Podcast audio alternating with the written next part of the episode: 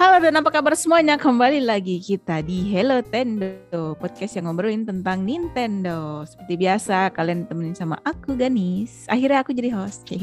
Terus ada Putri juga, ada Bebek dan ada Bagas. Kita komplit gak sih? Sebenarnya kita gak komplit sih, kurang satu orang. Gak ada ini,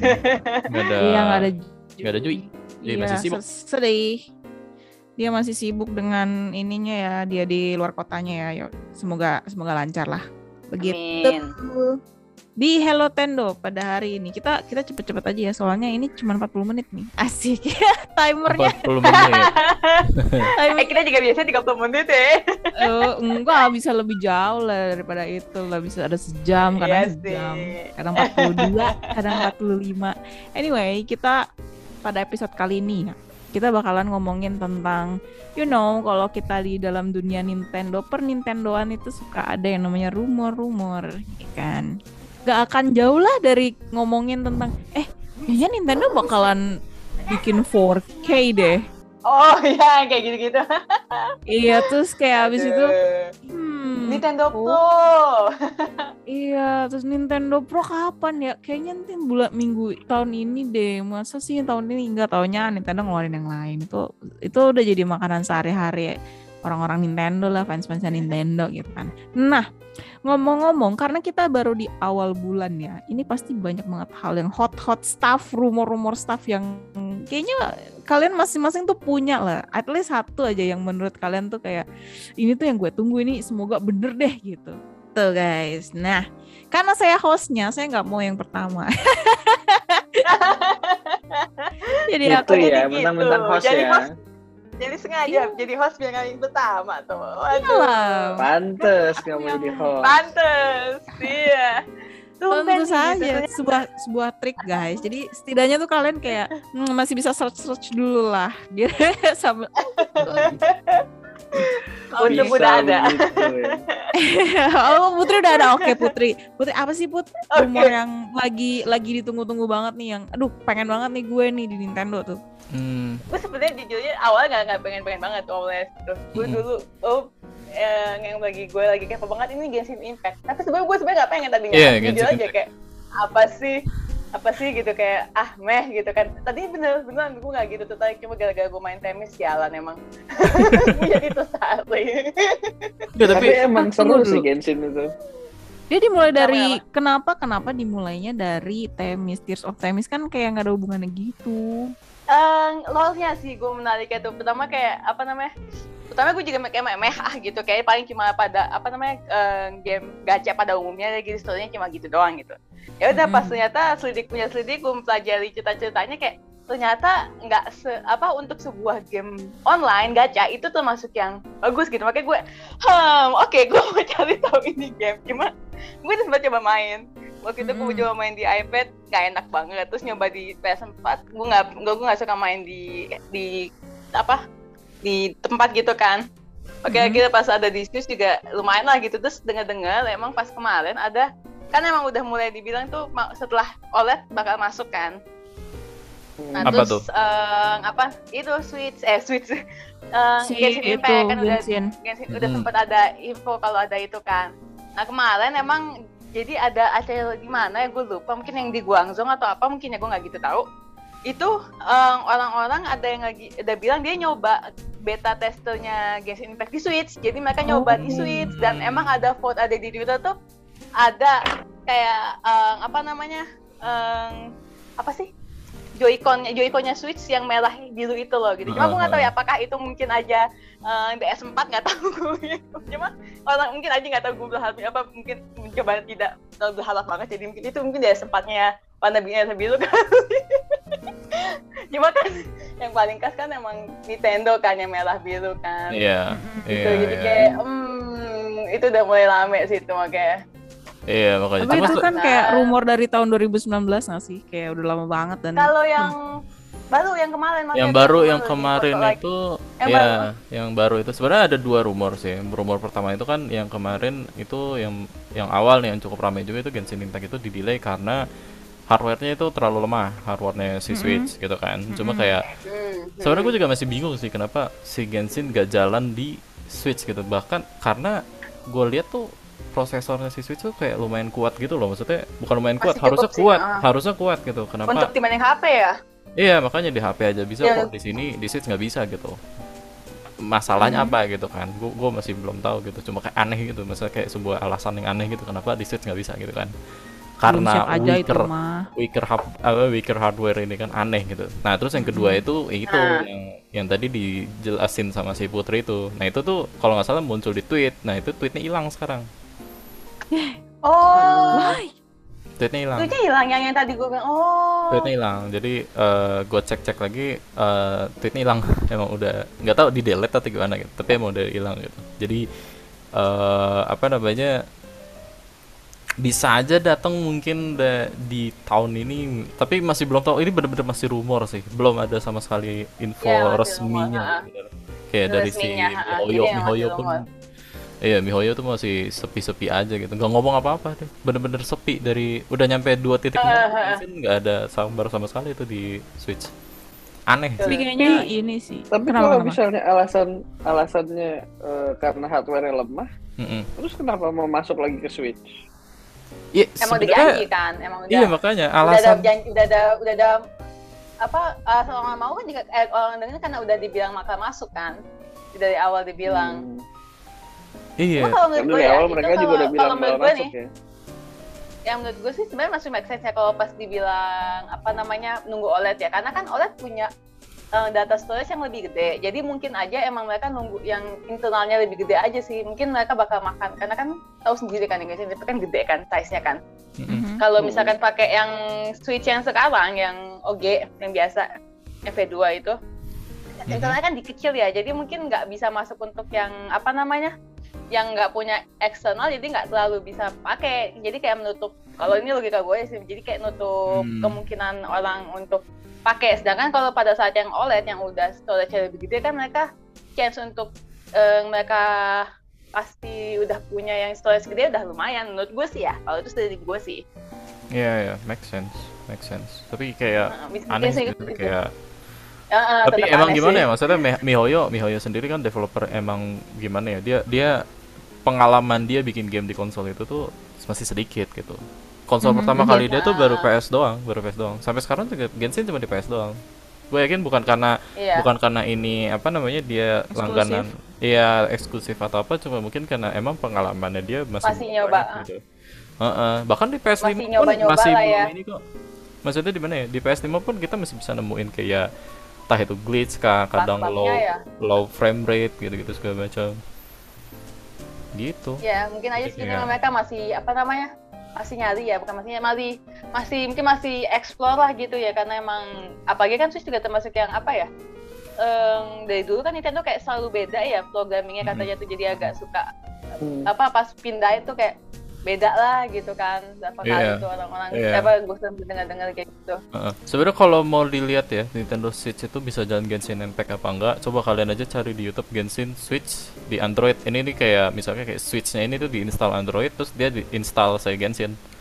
Lain cara jalannya. Oh. Iya gitu. Kayak kalau di settingan medium low dia lancar gitu. Ya nggak perlu sampai high lah gitu kan. Itu kan diatur lagi kan berarti settingannya kan. Bisa gitu. Soalnya kayak kenapa nggak bisa itu aneh banget. Nah, karena gue juga nunggu juga sebenarnya. Mungkin kayak itu tadi. Gue juga nunggu banget nih tuh Genshin. Mungkin kayak itu tadi kayak lo bilang ya. Iya. Dan tadi ya emang mereka belum berpengalaman. Belum dapet. Iya. Belum berpengalaman. Gue jadi tadinya asli nggak kepo, gue beneran begitu pas ngeliat pas main kayak menarik sekali. Gue jadi kepo juga asli sumpah. Iya. Itu sih satu dari gue dari yang keren Genshin Impact. Terus ada apa lagi? Nggak tahu sih, ini baru gosip banget juga sih ya. Itu juga harapan gue sih sebenarnya. Apa tuh, siapa tuh? Persona 4 Golden katanya tahun ini mau masuk si Persona 4 Golden katanya. Itu masih khusus sekali sih. Katanya.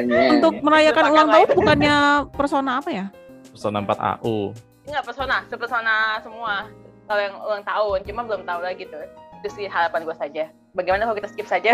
Iya, jadi itu beritanya kayak dua hari yang lalu gitu sih, leak-nya. Oh, baru. Iya, kayak nggak tahu mungkin setelah AU gitu mungkin kayak barengin atau gimana, masih belum tahu. Nah, entahlah. Yeah. Nah, kalau satu lagi sih yang ini menurut gue sih mungkin, kalau ini sangat mungkin kalau menurut gue, itu ini isunya sebenarnya dari tahun lalu, Fire Emblem yang baru udah dengar isu-isunya, jadi emang kemungkinan besar katanya yang ECOS atau yang remake-nya mereka ini udah kenceng sih dari tahun lalu kalau bakal ECOS kan. Mm-hmm. Nah, cuma kemarin pas dibilang yang terbaru katanya sih ini leaker yang terpercaya, tapi nggak tahu lah ya. Bilangnya sih katanya mau keluarnya itu remake-nya Binding Blade katanya sih. Binding atau Blazing ya? Tunggu sebentar. Binding Blade apa? Binding itu Blade. Duh, gua ini banget. Binding Blade. Binding Blade katanya sih gitu. Cuma kalau yang isu dari orang-orang yang tahun lalu bilang itu Radiant Dawn sama Path of Radiance, cuma nggak tahu nih yang mana. Cuma kalau halaman orang sih yang lain itu yang Genealogy of Hollywood, cuma itu tadi yang itu pernah gue cerita juga kayak dapat langsung kayaknya deh. Itu emang isunya sensitif banget, jadi kayaknya nggak chance untuk dapat remake-nya tuh kayak sangat kecil. Gue itu sih kemarin bilangnya sih katanya Binding Blade yang bakal di remake, nggak tahu juga itu yang paling katanya sih dia yang berhasil nge-leak kemarin tanggal Kirby tanggal rilisnya tanggal 25 ya, dia katanya nge-leak tuh kemarin. Dan dia benar katanya. Binding Blade ya. Gue nggak tahu dia tuh. Binding Blade tuh yang FP6. Dia itu belum dapat Inggris sama sekali. Binding Blade ini emang. setelah si ini bukan sih? Setelah Lin. Iya. Setelah Blazing Blade. Kalau di Jepang Blazing Blade namanya. Di sini Binding Blade yang pertama yang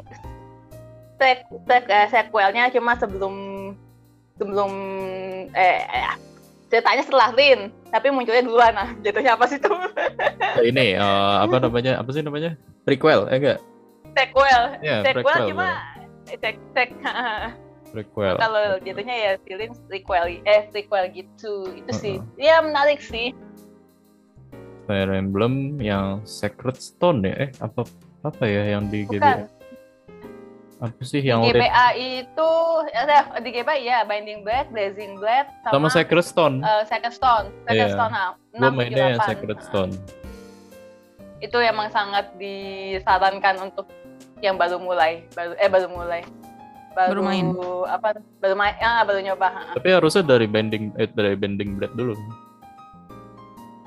Harus ya kalau yang itu ya, kalau yang baru ke. Nah, ini kalau Blazing terus baru ke Sacred Stone. Mm-hmm. Cuma Binding Blade katanya paling susah sih. Sebenarnya bukan susahnya katanya gara-gara si Roy-nya sangatlah lemah. Oh, jadi harus grinding banget ya. Beban. Iya katanya Roy beban. Roy. Fire Emblem. Nah, gue bawa rumor nih, baru-baru nih yang harusnya nih bukan rumor. Prediksi di mana tiap Februari itu Nintendo Direct pasti selalu ada dan katanya. Iya. Rumornya ini ya katanya kan. Karena di tahun kemarin pun juga kan Nintendo Direct itu di bulan Februari juga. Bulan Februarinya itu di tanggal berapa itu gue lupa. Tanggal 27 apa gitu.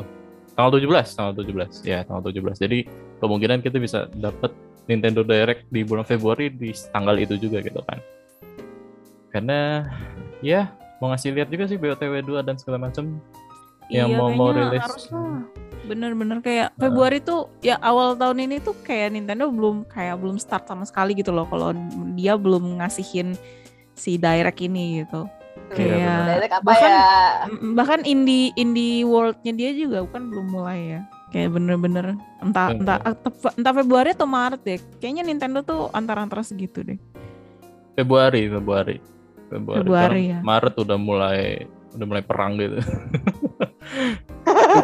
Gila perang banget sih, asli banyak banget. Iya, itu rilisnya di situ semua ya Bunda ya. Tulis saya gila tingkat. Siap habiskan uang Anda. Benar. Ada ini kan, ada Kirby kan. Kirby di Februari kan. Iya, tiba-tiba Kirby masuk kan. Benar. Kirby Forgotten Land 25. Jadi harusnya sebelum Kirby itu ada Nintendo Direct. Prediksi ya ini semua sebenarnya. Prediksi. Karena kayaknya semua orang tuh udah kayak ayo dong Nintendo. Februari kapan ya? Direct kapan sih terakhir? Direct terakhir kapan?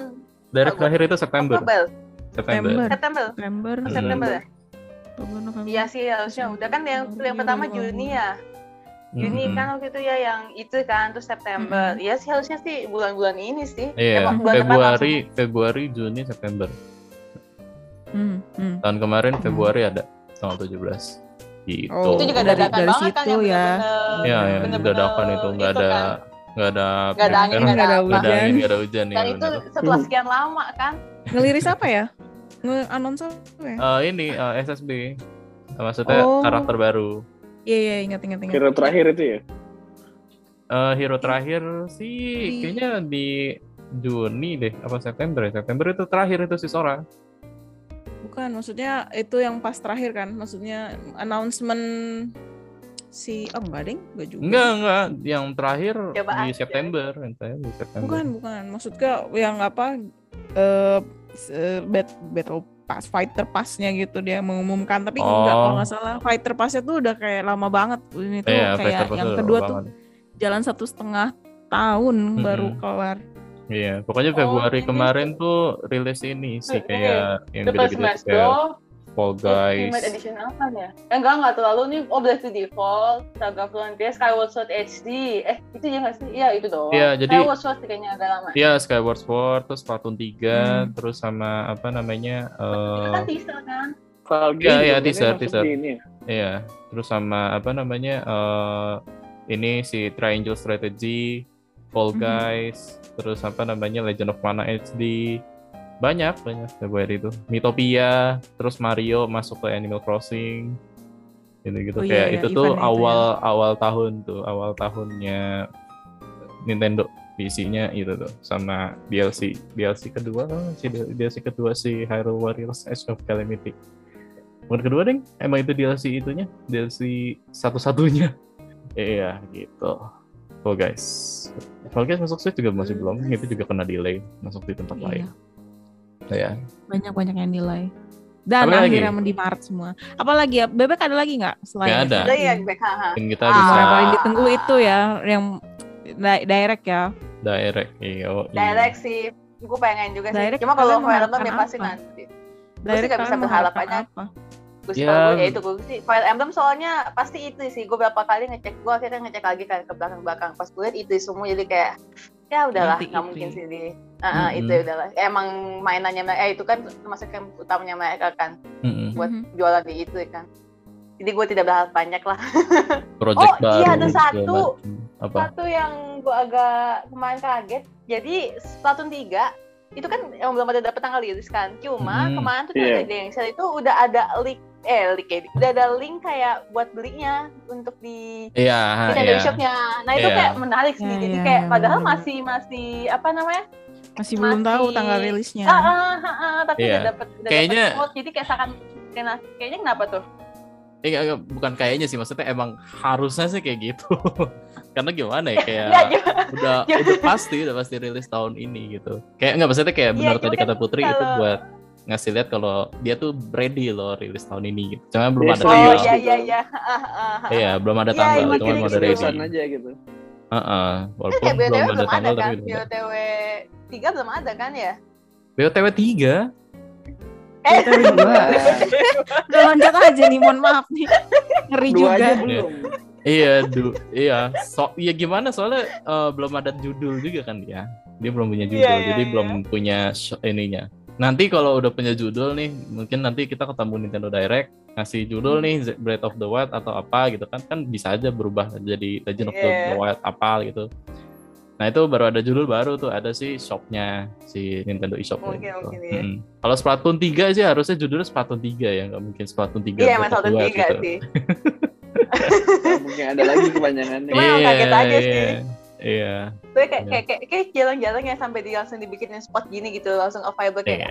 Kayaknya sih perasaan gue aja sih, nggak tahu ya mungkin apa gue ada yang keskip atau apa. Cuma itu teman bilang tuh di grup kayak, nih udah ada itu loh linknya, gue juga kaget loh, udah tuh gitu. Ya gue tahu sih emang bakal rilis tahun ini, cuma kan belum ada dikasih tahu kapan-kapannya kan.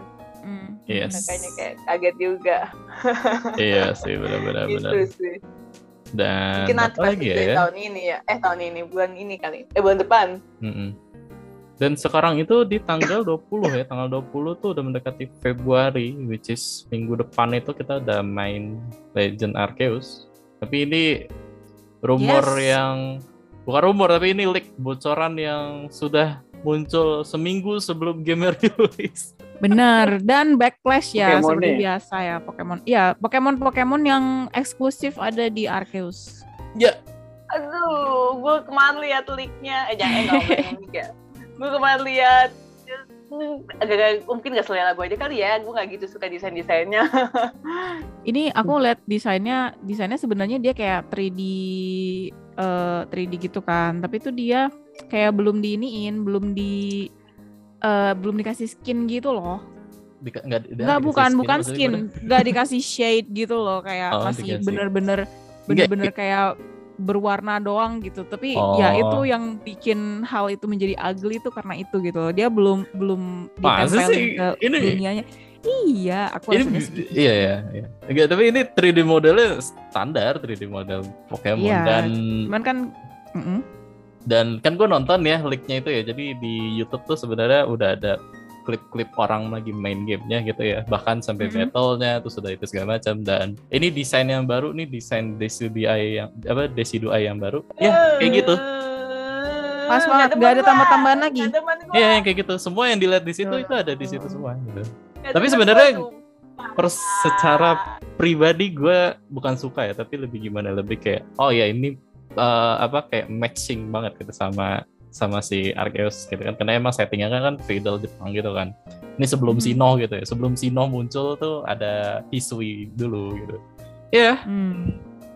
Tapi dari sisi yang lain kayak, maksudnya kayak desain yang lain gue nggak begitu care banget gitu, kayak cool punya desain baru tapi itu masih pakai ban yang sama. Iya makanya ya sudahlah, tapi ya begitu sih. Cuman tapi maksudnya apa ya, dari kemarin pun juga aku tidak berharap, maksudnya ngerti kan maksudnya, aku nggak berharap apa-apa lah sama ini Pokemon gitu, karena ya kita tahu lah sejarah Pokemon tuh karena udah terlalu hype, jadi kayak orang pasti aja kecewa gitu kan. Jadi ya udah aku pasang barrier aja, kayak nothing tulus lah, lu rilis aja lah tuh Pokemon gitu. Bener. Oh iya, baru ingat ada info lagi tadi. Jadi katanya itu mereka nggak cut down move yang harusnya ada 600-an, katanya nggak cut down jadi 180-an. 100-an deh gue lupa, 180-200. Itu katanya bakal kayak kemungkinan besar. Ini gue juga sama sih, gue low expectation, gue nggak mau berharap banyak juga. Gue udah benar-benar zero expectation sih jatuhnya. Walaupun sebenarnya tetap masih ketinggian. Itu jadi katanya kemungkinan besar tiap move bakal dapet animasi khusus gitu. Jadi juga betul kayak banget. Katanya gitu. Betul banget. Katanya infonya gitu. Katanya cuma betul, ya itu betul. Gua nonton. Gua tahu aku enggak mau. Enggak, jadi selain mereka nge-cut down, mereka ada nambah beberapa move baru gitu yang pas gua tonton kayak, apa nih gitu kan, kayak benar-benar move baru gitu kan. Jadi itu move-nya dikeluarin sama si siapa sih namanya? Basilisk. Aduh, apa namanya? V-Base iniannya berubah jadi V-Base Evolution V-Base bukan V-Base sorry yang Piranha, gue lupa namanya siapa sorry, Piranha Pokemon bukan Piranha Plant, Basculin. Iya, Basculin. Basculin. Ya, itu ada move baru dari Basculin gitu, dan emang animasinya beda. Ini animasinya ini ya. Ini gue emang udah expect banget tinggi gitu. Tapi emang tiap animasi yang dikeluarin sama si Pokemon itu tuh nggak cuma gitu kan. Terus kayak ini, kayak quick attack tuh berasa bener quick attack gitu loh. Terus sama jurus-jurus lain tuh emang berasa kayak ini beda gitu. Ini megah ya. Iya, megah. Maksudnya kayak ini bener dibikin animasinya sendiri gitu. Dan yang paling ini sih yang sesuai leak-nya ya. Bukan sesuai leak ya, tapi emang kita beda dari YouTube ya. Itu adalah sembari battle gitu. Karakter kalian bisa gerak-gerak. Kayak Dragon Quest. Dragon Quest 11 ya.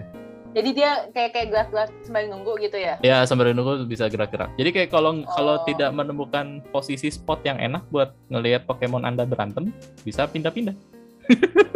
Oh, oke. Tapi nice kita jangan ekspektasi. Low expectation. Iya, enggak bantu enggak bisa. Bantu enggak bisa. Iya, dan ya. Kita coba. Itu sebuah update yang biasa aja sih sebenarnya. Yang lumayan. Ya tapi sebenarnya lumayan sih. Saya pas gue dengar move-nya di upgrade tuh kayak bukan gitu tiap Pokemon dapat move tuh lumayan lah. Karena waktu itu gue sempet komplain juga saya kayak gue bukan bandingnya cuma kan saya sama-sama tentang game apa monster catching kan. Yaitu kayak si Shin Megami Tensei 5 kan kayak mereka benar-benar tiap karakter tuh idolnya beda, pada saat nyelang juga ada beberapa walaupun ya cuma yang khusus doang gitu, tapi itu bikin unik gitu. Nah kayak itu pas gue sempet komplain tuh ini Pokemon apa sih cuma kayak goyang-goyang gitu. Ya, ini gerakannya beda sih. Makanya beda. Mudah-mudahan sih bener lah ya. Iya. Bener. Dan makanya gue kayak excitednya walaupun gue nggak excited sama grafiknya. Gue udah bener-bener udah nggak ini lah. Gue ada no hope aja lah kalau soal grafik mah gitu. Gue kayak singkirkan dulu lah soal grafik lah gitu kan. Apa yang mau diharapin sih gitu. Agak ironi nggak sih kayak kita benar-benar set low expectation terus kayak pas ada satu gerakan bagus aja di Pokemon terus kayak wah this is so cool expensive things gitu. Yeah, expensive things gitu. tapi di sini kalau benar gimana ya kalau di sini dia bisa ngeliatin misalnya di nanti gitu Legend Pokemon Arceus ini punya respon bagus gitu ya dari semua gamer gitu ya. Oh, ini keren banget ini 10 out of 10 gitu kan. Yang harus diperhatiin sebenarnya si Game Freak ini kudu nambahin banyak staff lah, nambahin banyak orang gitu. Karena kita masih tahu mereka tuh sedikit orangnya gitu. Ya. Kayak... Itu juga sih kemarin tadi sempat dibahas juga sama teman gue juga kayak ini tuh kayak comeback permintaan maaf atau pokoknya ini momen kayak turning point lah mungkin jatuhnya ya kalau emang mereka mau benar-benar ngebalikin kejayaan mereka gitu. Mereka di sini kayak kuncinya mereka gitu. Apakah mereka benar berhasil ngebalikin atau malah tetap ngancurin reputasi mereka gitu kan. Karena emang ini harapannya udah termasuk tinggi sih emang di sini. Yeah, dan kalau gue emang karena gue masih pesimis juga kayak set the bar low walaupun emang Likis dapat bagus cuma masih mending low aja dulu deh gitu. Iya benar. Gimana orang yang sedemen Pokemon kayak lu set low aja. Kenapa? Karena kita sering digituin gitu. Kita sering naruh harapan banyak di game-game Pokemon sebelumnya tapi hasilnya tuh selalu di bawah harapan gitu. Yes. Makanya pas dia ngelakuin hal yang segede gini, yang seaneh ini yang enggak mereka lakuin sebelumnya gitu kan. Kita naruhnya low expectation. Kenapa? Karena ya daripada kecewa gitu ya. Jadi kayak udah siap-siap kecewa aja gitu kan. Gitu. Tapi ya benar-benar maksudnya kayak ya enggak salah gitu. Lu menemukan orang yang benar-benar set low expectation sama Arceus enggak salah karena kita sering diginiin gitu di game-game sebelumnya gitu. Jadi makanya berekspektasi lebih ya pokoknya ya. Iya. Jangan berekspektasi lebih di apapun sih sebenarnya. Cuma emang ya itu sih ya. Kemarin nggak nyangka itu Pokemon karena ya mungkin karena banyak banget yang itu konten yang di-cut lah sama mereka sebenarnya istilahnya konten-konten yang sebenarnya udah ada terus mereka kan itu kan bikin orang tambah bete dan itu makanya kayak aduh kerasa banget kayak malesnya gitu malesnya gitu ya, tapi karena dikejar itu sih emang ketahuan lah kayak dikejar Nintendo untuk bikin banyak kan satu game kan nggak gimana nggak kecape tuh mereka kan. Iya. Tapi kalau mereka nge-cut kayak tadi ya, misalnya nge-cut dari 900 move gitu ke jadi 100 gitu, tapi mereka nambahin sesuatu, why not gitu kenapa enggak gitu kan. Ya itu bagus gitu. Itu kan. Bagus, ya, makanya enggak sabar sih. Alasan lah kan gitu. Kan mereka kan gitu kan kemarin kan alasannya mereka nge-cut Pokemon cuma Pokédex juga. Kejadiannya pada saat terjadi gitu doang. Iya. Kalau Sword and Shield patut dimarahin kan? Kayak dia nge-cut terus habis itu apa gitu. Di game kalian kosong sekali gitu. Nihil, iya makanya kosong gitu kan. Gimana orang enggak kecewa kan kayak alasannya kan kita nge-cut Pokédex karena mau bikin karakternya unik-unik gitu udah. Worldnya kosong banget. terus Pokemonnya di wide area pop gitu, nge-pop kadang keluar, kadang muncul gitu, jadi kayak apa ini? Iya. Luar areanya juga kayak gitu doang kan? Iya. Makanya ini tuh kayak si Game Freak kalau emang ini bagus tuh, ini menunjukkan banget sih kalau Pokemon Company itu kayak terlalu ngarep, terlalu naruh harapan, bukan naruh harapan, maksudnya kayak terlalu nge-push banyak, terlalu banyak ke Game Freak gitu. Pokemon atau Nintendo nih? Pokemon Nintendo Company dan berdua ini. Karena tahu banyak duitnya lah ya. Ladang duitnya lah ya. Yang pegang duit ya. Iya, yang pegang duit ini yang si dua stakeholder ini nih yang apa namanya yang neken terlalu banyak. Istri lah ibaratnya ya. Iya, nge-pressure si Pokemon nge-pressure si Game Freak terlalu banyak gitu, makanya hasilnya game-nya kayak gitu-gitu aja gitu tiap tahun gitu. Tapi kalau ini bagus karena ini udah di split gitu ya, Pokemon biasa gitu yang cuma buat nyenengin banyak umur gitu kan, banyak sama yang serius mode gitu ya. Sama yang serius mode gitu ya. Karena gue yakin Game Freak bisa kok bikin game yang bagus. Kalau dia nggak di-push. Cuma butuh waktu aja. Iya, cuma butuh waktu aja. Makanya kita lihat dulu ini. Gimana nih? Berhasil apa enggak nih? Iya. Kalau sama-sama aja ya berarti emang performanya si Game Freak segitu aja. Betul. Makanya. Makanya semoga lah. Bukan semoga. Ya gue low expectation tetap lah, bodo amat. Nanti aja kita lihat. Kayak kita nunggu minggu depan deh. Karena minggu ini sudah bocor, bukan bocor deh. Ini sudah dimainkan para. Iya, kita lihat buktinya ya. Sudah dimainin sama para bajak laut ya. Udah early review ini bisa dibilang ya. Walaupun early review juga kayaknya bakalan ada beberapa lagi yang ditweak sih, aku yakin.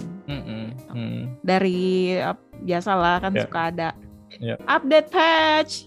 Bener. Day one. Pasti. Let's go. Tiap baru baru nyolok game tuh pasti update dulu. Iya, aduh sedih. Emang sedih sih. Oke. Gitu. Ya udah nggak bisa terus game langsung ya. Lagi. Bagas, apa yang ditunggu guys? Rumor apa yang menurutmu kayak ini nih? Gue tunggu banget nih. Gue nunggu Mario Rabbids sih sebenarnya. Yang tiba-tiba muncul trailernya. Itu bukan isu. Emang gak isu sih.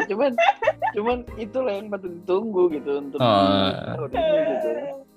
Karena memang belum ada info lagi ya mereka ya. Nggak ada, cuma sekali doang sudah gitu ya. Nggak ada, ngapain orang game-nya pasti keluar kok. Emang nggak, maksud gue nggak ada kayak isinya kan ya nanti ada dong kayak update gameplay gitu. Mungkin ya paling belum. Isu masa nggak ada sama sekali kan nggak ada info kayak gimana game-gamenya kan belum kan memang. Iya. Nggak ada kan tiba-tiba dikasih tahu. Kayaknya sih bakalan di E3 lagi sih, kayak biasanya tuh karena kan dia kan Ubisoft juga kan, Ubisoft sama Nintendo. Biasanya mereka ngerilisnya di sana di E3. Iya. Kalau E3 ada lagi. Iya, jangan gitu dong. Ada Februari. Ada. Rumornya mereka mau tutupin E3 online juga. Jadi offline enggak ada, online juga enggak ada. Tapi ya kan masih ada Ubisoft Connect. Masih Ubisoft Forward, jadi masih bisa. Iya. Ya mungkin maksudnya, kalaupun itrinya nggak ada, kayaknya timelinenya masih di sana lah, kayak dulu itu time gitu kan. Udah kayak jadi tradisi. Katanya tetap kok digital katanya. Si Ubisoft-nya. Iya. Ubisoft punya acara sendiri. Ubisoft Forward punya acara sendiri, di mana timelinenya itu tuh sembarangan sama E3 gitu. Jadi sebenarnya E3 nggak ada pun masih tetap ada banyak acara gaming gitu. Iya. Kayak memang di tanggal-tanggal segitu tuh tanggal-tanggalnya mengeluarkan perjudulan baru, IP baru gitu-gitu. Pengumuman-pengumuman di sana. Ngabisin duit rakyat. Enggak, memang pakai duit rakyat itu kagak dong. Nah, maksudnya ngabisin duit ini masyarakat gitu. Oh iya, beli gamenya ya. Enggak salah nih. Benar juga. Terus ada lagi enggak, guys? Udah sih. Oke. Ini kita juga itu doang nih. Gitu. Nah, ada gue lagi tidak menunggu apa-apa gue. Iya, dia mah apa aja dibeli soalnya, kayak ada ini langsung beli. Enggak nunggu PO beda gitu. Ya? Nunggu dateng. Beda ya. Beda banget. Dateng baru dibeli gitu. Widih, beda ya. Gue udah rilis dulu. Nunggu rilis dulu baru gue menarik nih gitu. Iya. Gitu. Anyway, ini kan kita punya waktu tinggal sedikit ya guys. Kalau lihat nih time live-nya tinggal 2 menit nih. Sisa 2 menit. Ya sudah 2 menit jadi. Thank you banget teman-teman yang udah mengutarakan rumor-rumornya. Asik. Nanti kita tunggu ya. Ini benar apa enggak ya? Let's see. Let's see. Yang paling dekat berarti si Pokemon. Oke. Okay. Pokemon dan semoga kenapa tuh? Sama apa? Sama Nintendo Direct. Iya, sama Direct. Nintendo Direct ya, semoga ya dua-duanya itu. Ya, semoganya. Semoga. Tapi semoga aku enggak udah harap rumornya Nintendo bener sih. Kayak leak itu ya agak dibagusin. Let it be aja lah. Let it flow. Iya. Yeah. Oke, kalau gitu thank you yang udah dengerin teman-teman. Kita bakalan ketemu lagi nanti di Februari ya, karena untuk yang Januari ini kita cuma 2 kali gitu. Karena belum ada cerita apa-apa, berita apa-apa. Nintendo, halo, tolong. Kita mau bahas. Berikan kami mau bahas apa-apa nggak bisa. Nintendo, halo, ya come on memberikan sebuah berita apa kayak gitu kan. Yeah. Jadi semoga Februari ini ada sesuatu. Sampai ketemu lagi nanti di Februari depan. Bye-bye. Bye-bye.